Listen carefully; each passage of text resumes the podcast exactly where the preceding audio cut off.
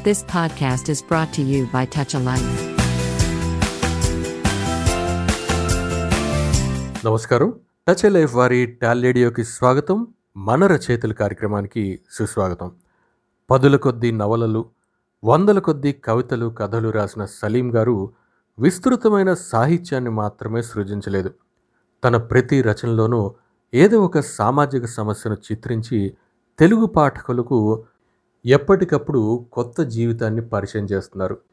గత వారం తన సాహితీ ప్రయాణాన్ని మనతో పంచుకున్న సలీం గారి నుంచి ఈ వారం రచనల పట్ల తన నిబద్ధత గురించి మంచి రచనలు చేయడం కోసం తీసుకోవాల్సిన జాగ్రత్తల గురించి తెలుసుకోబోతున్నాం. వెల్కమ్ టు మన రచయితల కార్యక్రమం సలీం గారు. థ్యాంక్ యూ అండి థ్యాంక్ యూ సార్ మీరు ఇన్కమ్ ట్యాక్స్ డిపార్ట్మెంట్లో పనిచేశానని ఇందాక మాటల్లో అన్నారు. సాధారణంగా ఇన్కమ్ ట్యాక్స్ అంటేనే పని ఒత్తిడి చాలా ఎక్కువగా ఉంటుంది. అసలు రాయడం ఇట్లాంటి ఇట్లాంటి డిపార్ట్మెంట్స్లో పనిచేసిన వాళ్ళతో నేను మాట్లాడినప్పుడు "మ్, మీరు రాస్తారా అని అడిగితే అసలు చదవటానికే మాకు టైం ఉండదండి అని చెప్తుంటారు. అంత ఓపిక కూడా ఉండదు యాక్చువల్గా టైం అని కాదు కానీ అలాంటప్పుడు మీరు ఇంత ఉధృతంగా ఇంత చిక్కగా రచనలు ఎట్లా చేయగలిగారు? ముఖ్యంగా నాకు రచన పైన ఉన్న ఆసక్తి ఎక్కువ చాలా ఆసక్తి. అండ్ అంటే నేను అనుకుంటా నాకు సాహిత్యం అంటే చాలా ఇష్టం. కథలు నవలలు అంటే ఒక సాహిత్య సృజన చేయటం. మనం ఒక దాన్ని సృష్టిస్తున్నట్టే కదండి. అందుకని దానిపైన ఉన్న ప్యాషన్ అంటారా? ప్యాషన్ వల్ల నాకు ఈ సాంఘికమైన పరిచయాలు అవి చాలా తక్కువ అండి. అంటే నేను ఎప్పుడు బయట ఎక్కువ తిరగటం అలా చేయను. ఆఫీస్ వదలగానే ఇంటికి వచ్చి ఇంటికి రావటం ఇంటి నుంచి బయటకు వెళ్తే ఆఫీస్కి వెళ్ళటం తప్ప ఎక్కువగా సోషల్ ఇది లేదు నాకు. సోషల్ మూవింగ్ లేదు. అదొక దానివల్ల కూడా కొంత రాయగలిగాను. అంటే నైట్ కూర్చొని రాసేవాడిని. ఆఫీస్ నుంచి ఇంటికి వచ్చాక ఎయిట్ ఎయిట్ థర్టీకి భోజనం చేశాక రాత్రి పన్నెండు వరకు నాకు రాత్రి ఎక్కువసేపు మేల్కోగలనండి. ఉదయం కొద్దిగా లేట్గా నిద్రేస్తాను సో పన్నెండు ఒక్కోసారి ఒంటి గంట వరకు కూడా కూర్చొని రాసుకున్న సందర్భాలు ఉన్నాయి. అండ్ అదృష్టం కొద్ది ఏమైందంటే నేను జాయిన్ అయిన ఒక సెవెన్ ఎయిట్ ఇయర్స్ తర్వాత మాకు ఫైవ్ డేస్ వీక్ వచ్చింది. అంటే సాటర్డే సండే సెలవు ఉండేది. సో ఆ రెండు రోజులు నేను మళ్ళీ సాహిత్యానికే వినియోగించుకునేవాడిని. ఆ రకంగా నాకు టైం దొరక్కపోవడం అంటూ ఎప్పుడు జరగలేదండి. దీనికి ఇదే కారణం అంటే నేను బయట ఎక్కువ తిరగకపోవటం ఫ్రెండ్ సర్కిల్ లేకపోవటం. అండ్ రాత్రి ఇంటికి వచ్చాక భోజనం చేసాక కూర్చొని పన్నెండు ఒంటి గంట వరకు రాయటం అలవాటు కావటం వల్ల అంటే రోజుకు ఒక three minimum three four hours రాయటం అలా రాయటం కానీ చదవటం కానీ దానివల్ల నేను ఇంత విస్తృతంగా రాయగలిగాను అనిపిస్తుంది. మీరు మాట అన్నారు అంటే సోషల్ మూవింగ్ తక్కువ ఫ్రెండ్స్ సర్కిల్ తక్కువ అని కానీ మీ రచనలు వాటి తాలూకా ప్రభావం చూసినప్పుడు తప్పకుండా మీ పాఠకులు అందరూ కూడా మీ ఫ్రెండ్ సర్కిల్లో భాగమే అనిపిస్తుంటుందండి. ఎందుకంటే అంత చక్కటి ప్రభావం మీరు చూపించగలిగారు. ఆ, మీరు రాస్తున్నారు ఇన్ని దశాబ్దాలుగా రాస్తున్నారు అన్నప్పుడు మరొక డౌట్ కూడా వచ్చిందండి. అదేంటంటే సాధారణంగా కొన్ని కథలు పబ్లిష్ అయిన తర్వాత లేకపోతే కొంత పేరు వచ్చేసిన తర్వాత రచయితలకు ఒక తెలియనటువంటి నిస్తేజం ఏర్పడిపోతుంది. నిదానంగా రాయొచ్చు. అందులోనూ మీలాగా ఒక ఆల్టర్నేటివ్ జాబ్ ఉన్నప్పుడు మరీ ముఖ్యంగా. కానీ మీరు ఇన్ని దశాబ్దాలుగా నాకు తెలిసి బహుశా ఒక మూడు దశాబ్దాల క్రితమే మీరు ఒక రైటర్గా స్థిరపడిపోయారు. అంతకు ముందు నుంచి. రచనలు చేస్తున్నప్పటికీ కూడా. సో ఇన్ని దశాబ్దాలుగా ఇంతే ఉత్సాహంగా మీరు రచనలు చేస్తున్నారంటే ఆ నిరంతరం నడిపించే ఆ ప్రేరణ ఏంటండి? ముఖ్యంగా అండి మనం సమాజాన్ని చూస్తున్నప్పుడు మనకు చాలా చాలా సమస్యలు కనిపిస్తుంటాయి. వీటి గురించి తప్పకుండా మనం రాయాలి పాఠకులకు తెలియాలి అనేవి కనిపిస్తున్నాయి. అంటే మనకు ఆ చూసే దృష్టికోణం ఉండాలి. దానితో పాటు ఉత్సాహం ఉండాలి. అంటే తప్పకుండా ఇది ఇది పాఠకులకి చేర్చాలి చేర్చాల్సిన అవసరం ఉంది అన్న ఇది కూడా ఉండాలి. అలా రకంగా నాకు రకరకాల జీవితాలు. మనము మనము యానాదులు ఎరుకల గురించి విన్నాం తప్ప అసలు వాళ్ళ జీవిత విధానం ఏంటి? కేశవరెడ్డి గారు కొంత రాశారు. కానీ కేశవరెడ్డి గారు ఆ యానాదుల గురించి రాశారు కానీ వాళ్ళ జీవితంలోకి వెళ్ళాలి. వాళ్ళ జీవన విధానం అంటే విస్తృతంగా వాళ్ళ జీవన విధానం మొత్తం ఎస్టాబ్లిష్ చేస్తూ ఆయన నవల రాయలేదు అలా రాయాల్సిన అవసరం ఉంది కదా అనిపిస్తుంది నాకు. అంటే మనకు తెలియని ఎన్ని జీవితాలండి. నేను దూదేకుల గురించి రాశా. దూది పింజలు అని ఒక నవల రాశా. హిందువుల్లో ఈ అంటరానితనం ఎలా ఉందో ముస్లిమ్స్లో కూడా అంటరానితనం ఉంది. మా ముస్లిమ్స్ ఆ, దూదేకుల్ని దూదేకులు ఎవరంటే అండి ఈ దళితుల నుంచి షెడ్యూల్ ట్రైబ్ షెడ్యూల్ ట్రైబ్స్ నుంచి ఇస్లాంని స్వీకరించిన వాళ్ళు. వాళ్ళని దూదేకులు అంటారు. వాళ్ళని మా వాళ్ళు పరాయకండకు గురి చేస్తారు దూరంగా పెట్టేస్తారు. మా పల్లెటూరులో ముస్లిమ్సే ఊరికి దూరంగా ఉంటే మాకు దూరంగా దూదెక్కులు ఉండేవాళ్ళు. సో ఇది రాయాల్సిన అవసరం ఉంది కదా అది నేను మాత్రమే రాయగలను. ఎందుకంటే నేను చూశాను కాబట్టి వాళ్ళ జీవితాన్ని. అందుకని నేను అంటే నేను మాత్రమే రాయగలను అంటే తప్పు మాట్లాడానమ్మా. నేను మాత్రమే హండ్రెడ్ పర్సెంట్ న్యాయం చేస్తూ రాయగలను. వేరే వాళ్ళు కూడా రాయగలరు. అంటే దూదకుల ఫ్రెండ్స్ ఉంటే ఆ దూదకుల ఫ్యామిలీతో వాళ్ళకి సంబంధం ఉంటే చూసి అర్థం చేసుకుని రాయగలరు. ఇందాక మనం అనుకున్న దానికి చెప్తున్నా. సో ఆ వంద శాతం న్యాయం చేయాలంటే నేనే రాయాలి అనుకుని ఆ దూది పింజలో నేను నవల రాశాను. ఇలాంటి సమస్యలు నాకు నేను సొసైటీలో చూస్తున్నప్పుడు అరే ఇలాంటి సమస్య రాయాలి కదా మనం. ఈ మధ్య నేను ఎరుకల గురించి రాశానండి.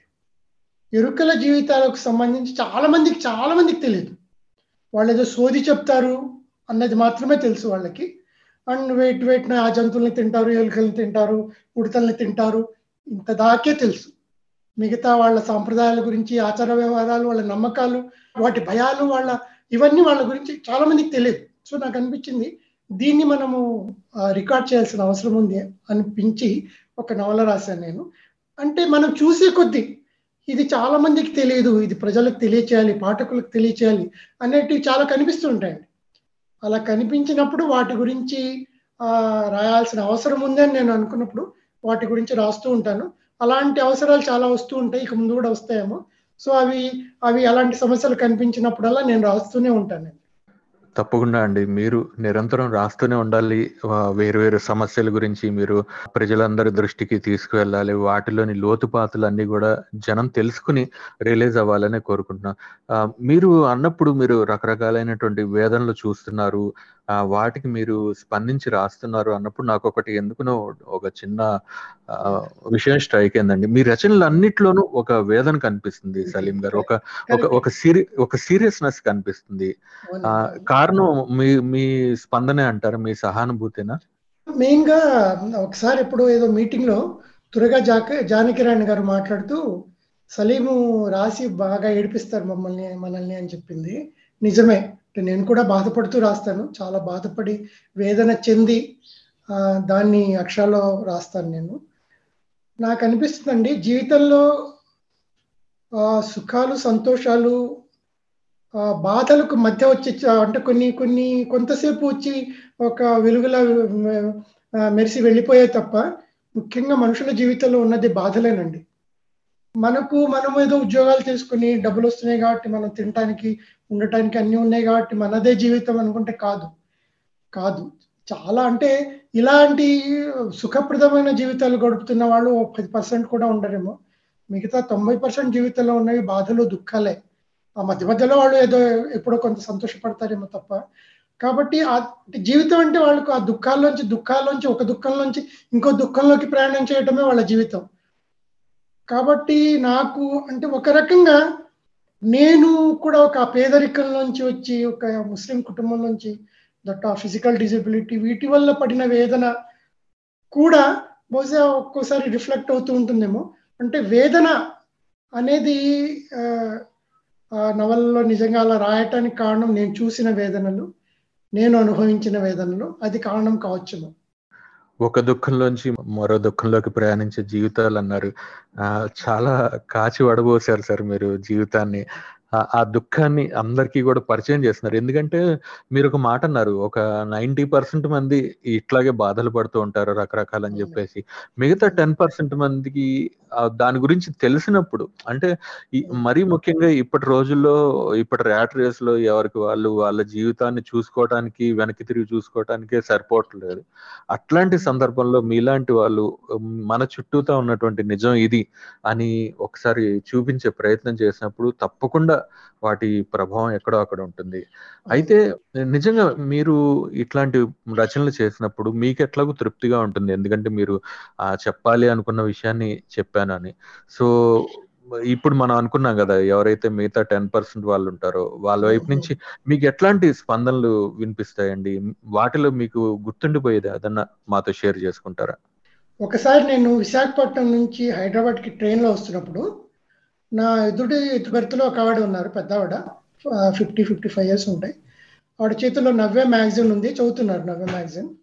అందులో నా సీరియల్ కూడా వస్తుంది. బహుశా ఎడారి పూలు అనుకుంటాను. అంటే ఆవిడ నన్ను గుర్తుపట్టలేదు నా ఫేస్ ఆవిడ గుర్తుపట్టి ఉండకపోవచ్చు. నేను అందులో సలీం రాసిన నవల కూడా ఉందండి చదివారా ఎలా ఉంది అని అడిగా. అడిగినప్పుడు ఆవిడ సలీం రాసిన నవలలో ఎక్కువగా జీవితం కనిపిస్తుందండి. కల్పన కంటే జీవితాన్ని జీవితాన్ని యథా యథావిధంగా రాస్తారు ఆయన? అని అన్నారు. అన్నాక ఆవిడ ఒక మాట అన్నారు. నేను బాగా సంతోషపడిన మాట అదేంటంటే సలీం గారు రాణి గారి కథలను రాశారండి. అవి ఎప్పటికీ నాకు గుర్తుండిపోతాయి. ఎంత బాగా రాశారండి అన్నారు. ఆ రాణి గారి కథలు నేను రాసింది ఈ సంఘటన అంటే మేము ఇద్దరం మాట్లాడుకుంటున్న దానికి ఒక ఇరవై ఏళ్ళ ముందు రాశాను పదిహేను ఇరవై ఏళ్ళ ముందు. అది రచనలో సీరియల్గా వచ్చింది రాణి గారి కథలని. ఒక ముస్లిం యువకుడు బ్రాహ్మణ యువతిని పెళ్ళి చేసుకున్నాక బ్రాహ్మణ అమ్మాయిని పెళ్ళి చేసుకుంటాడు. ఆవిడ చాలా ఆచార వ్యవహారాలు అంత చక్కగా అంటే హిందూ మతం అంటే వాడు చాలా ఇష్టం రోజు పూజ చేస్తూ ఉంటుంది. ఇతనికి కూడా ఇస్లాం అంటే ఇష్టం ఇతను ఐదు పూజల నమాజ్ చేస్తారు. అయినా కూడా వాళ్ళిద్దరూ కలిసిమెలిసి ఎంత హ్యాపీగా జీవితాన్ని గడిపారు వాళ్ళు ఎదుర్కొన్న సమస్యలు ఏంటి?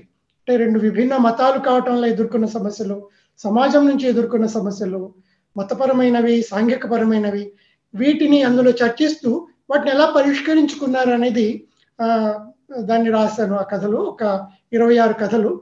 ఇది మా మా టీవీలో సీరియల్గా కూడా వచ్చిందండి అదే పేరుతో. రాణి గారి కథలన్నీ ఫిఫ్టీ సిక్స్ ఎపిసోడ్స్ వచ్చినాయి.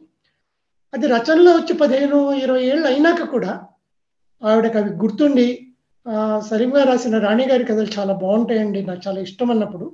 నిజంగా ఒక రచయితగా నాకు ఎంత సంతోషం ఇచ్చిందంటే అంటే ఆవిడ మర్చిపోలేదు. అంటే నా రచనకు సాఫల్యత చేకూరింది. నా రచన అన్నేళ్ళు ఆవిడ మనసులో మిగిలిపోయింది అంటే అది ఒక రచయితగా నా నా సక్సెస్ అని నేను అనుకుంటాను. నిజమండి. చాలా సందర్భాల్లో మీలాంటి రచయితల నుంచి తెలుసుకున్నది ఏంటంటే ఆ, మనం సభల్లోనో లేకపోతే చుట్టూ ఉన్న వాళ్ళు పొగిడిన దానికంటే కూడా ఇట్లా అపరిచితంగా మీ దగ్గరికి వచ్చి ఎవరైతే ఈ రచన ఫలానా వ్యక్తి రచన నా జీవితం మీద ప్రభావం చూపించింది నేను చాలా ఇష్టపడ్డానని చెప్పినప్పుడు చాలా సంతృప్తిగా అనిపిస్తుంది. చాలా ఇంట్రెస్టింగ్ విషయం చెప్పారు సలీం గారు. సలీం గారు అనగానే సాధారణంగా కథలు ఎంతగా గుర్తుకొస్తాయో నవళ్ళు కూడా అంతే గుర్తుకొస్తాయి. మీరు దాదాపు ఇరవై తొమ్మిది నవలు రాసినట్టున్నారు. వాటిలో ప్రతి ఒక్కటి కూడా చాలా ప్రత్యేకమైనది మరి ముఖ్యంగా మీరు రాసిన గుర్రపుడెక్క మరణకాంక్ష లాంటి నవలు రాసి అవి చదువుతూ మా రచనని మెరుగుపరుచుకునే ప్రయత్నం చేసాం ఇప్పటి తరం వాళ్ళం.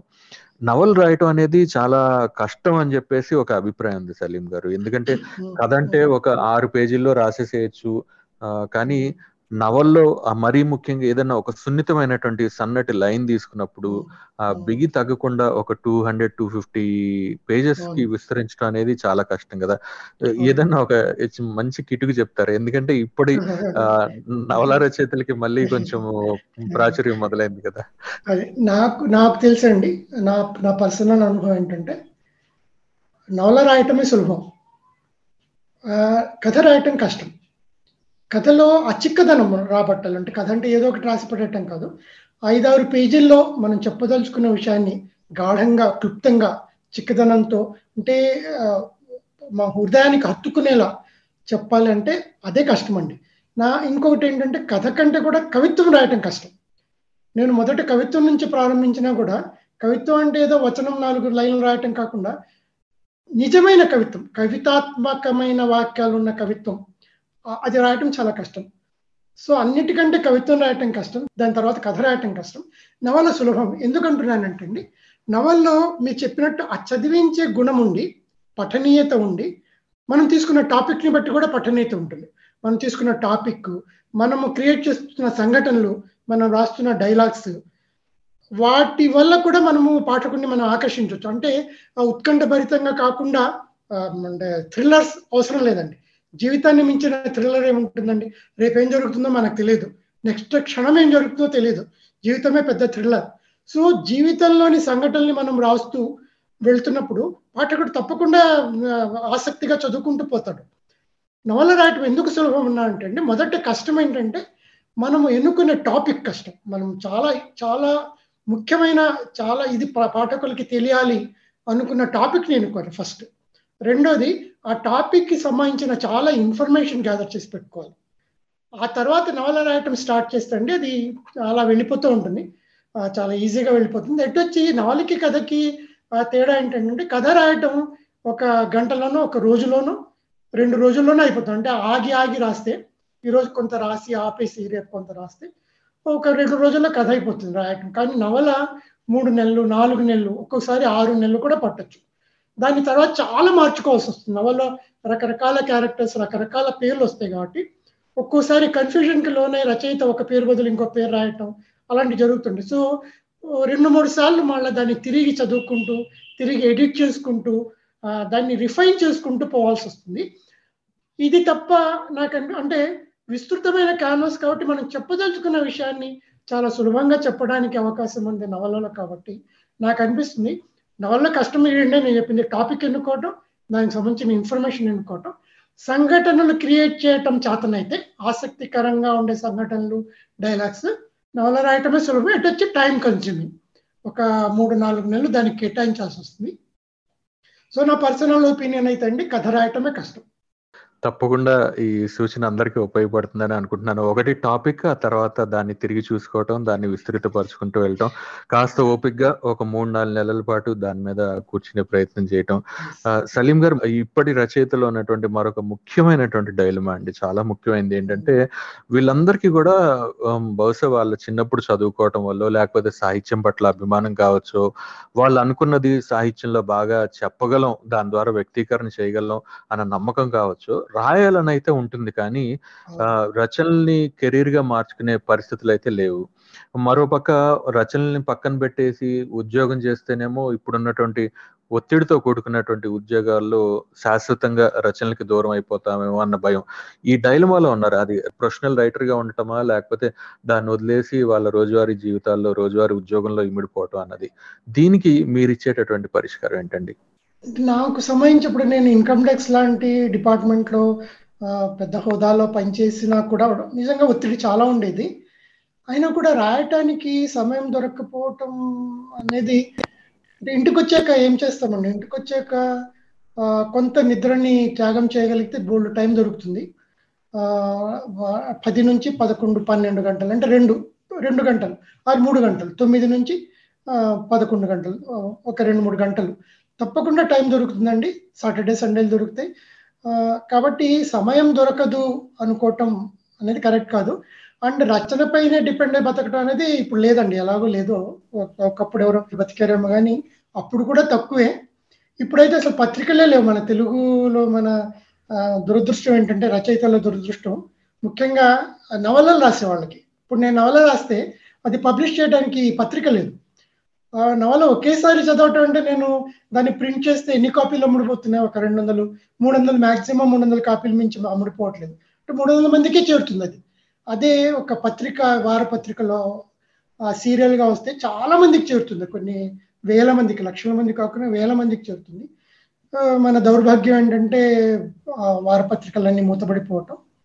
కాబట్టి ఇప్పుడు రచయితగానే నేను బతకాలి అనే పరిస్థితి లేదండి. ఉద్యోగం చేయాల్సిందే. ఉద్యోగం చేస్తూనే సాహిత్య కృషి చేసుకుంటూ మనకు ఇష్టమైన కథలు నవలలు రాసుకుంటూ అవి ఇప్పుడు మ్యాగజైన్స్ లేవు కాబట్టి వెబ్ మ్యాగజైన్స్కి పంపించుకుంటూ. లేకపోతే ఆసక్తి ఉండి డబ్బులు ఉంటే వాళ్ళకు వాళ్ళే పబ్లిష్ చేసుకుని వాళ్ళకు వాళ్ళే ప్రింట్ చేసుకుని పది మందికి ప్రచారం జరిగేలా పది మందికి అమ్ముడిపోయేలా చూసుకుంటాం. ఇది తప్ప ఇంకొక అవకాశం లేని పరిస్థితుల్లో ఉన్నాం మన తెలుగు రాష్ట్రాలు రెండు రాష్ట్రాల్లోనూ. డెఫినెట్గా మీరు అన్నట్టు వాళ్ళకి నిజంగా ఆ నిబద్ధత ఉంటే మీలాగా తప్పకుండా ఒకవైపు ఉద్యోగం చేస్తూ మరొక వైపు ఆ రచనా వ్యాసంగం కొనసాగించే ప్రయత్నం చేయవచ్చు. సలీం గారు ఇవాళ చాలా విషయాలు చెప్పారండి. అంటే మీరు రచయితగా ఎదిగినటువంటి క్రమం మిమ్మల్ని కదిలించేటటువంటి విషయాలు మీకు ఎదురైనటువంటి స్పందనలు రచనల్లో మీరు చేసేటటువంటి ప్రయత్నాలు మీరు తీసుకునేటటువంటి జాగ్రత్తలు ఇలా ఎన్నో విషయాలు మాతో షేర్ చేసుకున్నారు. చివరిగా ఇప్పటి రచయితల కోసం ఒక సీనియర్ రచయితగా మీరు ఇచ్చేటటువంటి సలహా ఏంటి? ఎందుకంటే మీరు మీ కెరీర్ అంతా కూడా ఒక నిబద్ధతతో మీరు రాస్తూ వచ్చారు. ఒక పర్టికులర్ ఇతివృత్తాన్ని ఎంచుకోవటం దాన్ని హైలైట్ చేయటం దాన్ని నలుగురికి చెప్పాలనేటటువంటి నిజాయితీతో మీరు రాస్తూ వచ్చారు. మరి ఇప్పటి రచయితలకి అదే సలహా ఇస్తారా? లేదా ఆ నిజాయితీని అక్షరాల్లో ప్రతిబింబించాలంటే వాళ్ళు ఎట్లా జాగ్రత్తలు తీసుకోవాలి? మీ మీ వర్డ్స్ చెప్పండి. నేను ఒకటి అనుకుంటా అండి. ఎంత సీనియర్ రచయితని ఈ సలహాలు ఇవ్వటం అలా కాదు కానీ సలహాలు ఇవ్వాల్సిన అవసరం ఉందని నేను అనుకోనంటే మాకెవరు సలహాలు ఇవ్వలేదు. ముఖ్యంగా మేము మేము ఒక రచయితగా నేను ఎదగడానికి కారణం పఠన చదవటం. విస్తృతంగా చదివాను కాబట్టి నేను ఇప్పుడు ఇలా ఒక రచయితగా నిలబడ్డాను అనిపిస్తుంది. సో ఇప్పటి రచయితలు కూడా బాగా చదవాలండి. ఇప్పుడు రాసేవాళ్ళు రాయటంలో ఉన్నంత ఆసక్తి చదవటంలో చూపించడం లేదు. సాటి రచయితలు రాసినవి కూడా చదవటానికి ఆసక్తి చూపని చూపలేని చూపని పరిస్థితుల్లో ఉన్నాం మనం. ముఖ్యంగా చదవాలండి. బాగా చదవాలి. చదివితే కానీ వాళ్ళకు ఈ ఎటువంటి రచనలు వస్తున్నాయి? ఆ రచనలో ఎటువంటి మెళకువలు వాళ్ళు పాటించారు? ఈ నవల ఇంత మంచిది కావటానికి కారణం ఏంటి? లైక్ ఇప్పుడు సాహిత్య అకాడమీ అవార్డు వచ్చింది లేకపోతే ఇంకేదో గొప్ప అవార్డు వచ్చింది. ఆ అవార్డు రావడానికి ఎందుకు వచ్చింది ఆ అవార్డు? అలాంటివి నవలలు చదవటంలో మనకు తెలుస్తుంది. లైక్ బుకర్ ప్రైజ్ ఉంది. అంటే ఇంగ్లీష్ నవలలు కూడా. తెలుగు నవలలు కాదు ఇంగ్లీష్ నవలలు కూడా చదవాలి. ఆ, బుక్కర్ బుకర్ ప్రైజ్ ఎందుకు వచ్చింది అన్న వాళ్ళకి దాంట్లో ఉన్న విశిష్టత ఏంటి అనేది చదివితే కానీ అర్థం కాదండి. అలా బాగా చదివాకే రాయటం మొదలెడితే బాగుంటుంది. ఆ రాస్తూ చదువుతూ చదువుతూనే వాళ్ళు రాయాలనుకుంది రాస్తూ పోతే బాగుంటుంది. ఇంకొకటి నేనేమంటానంటే అన్ని రకాల సాహిత్యం ఉండాలి. సాహిత్యం పరిపుష్టం కావాలంటే అన్ని పార్సల్లో టచ్ చేయాలి.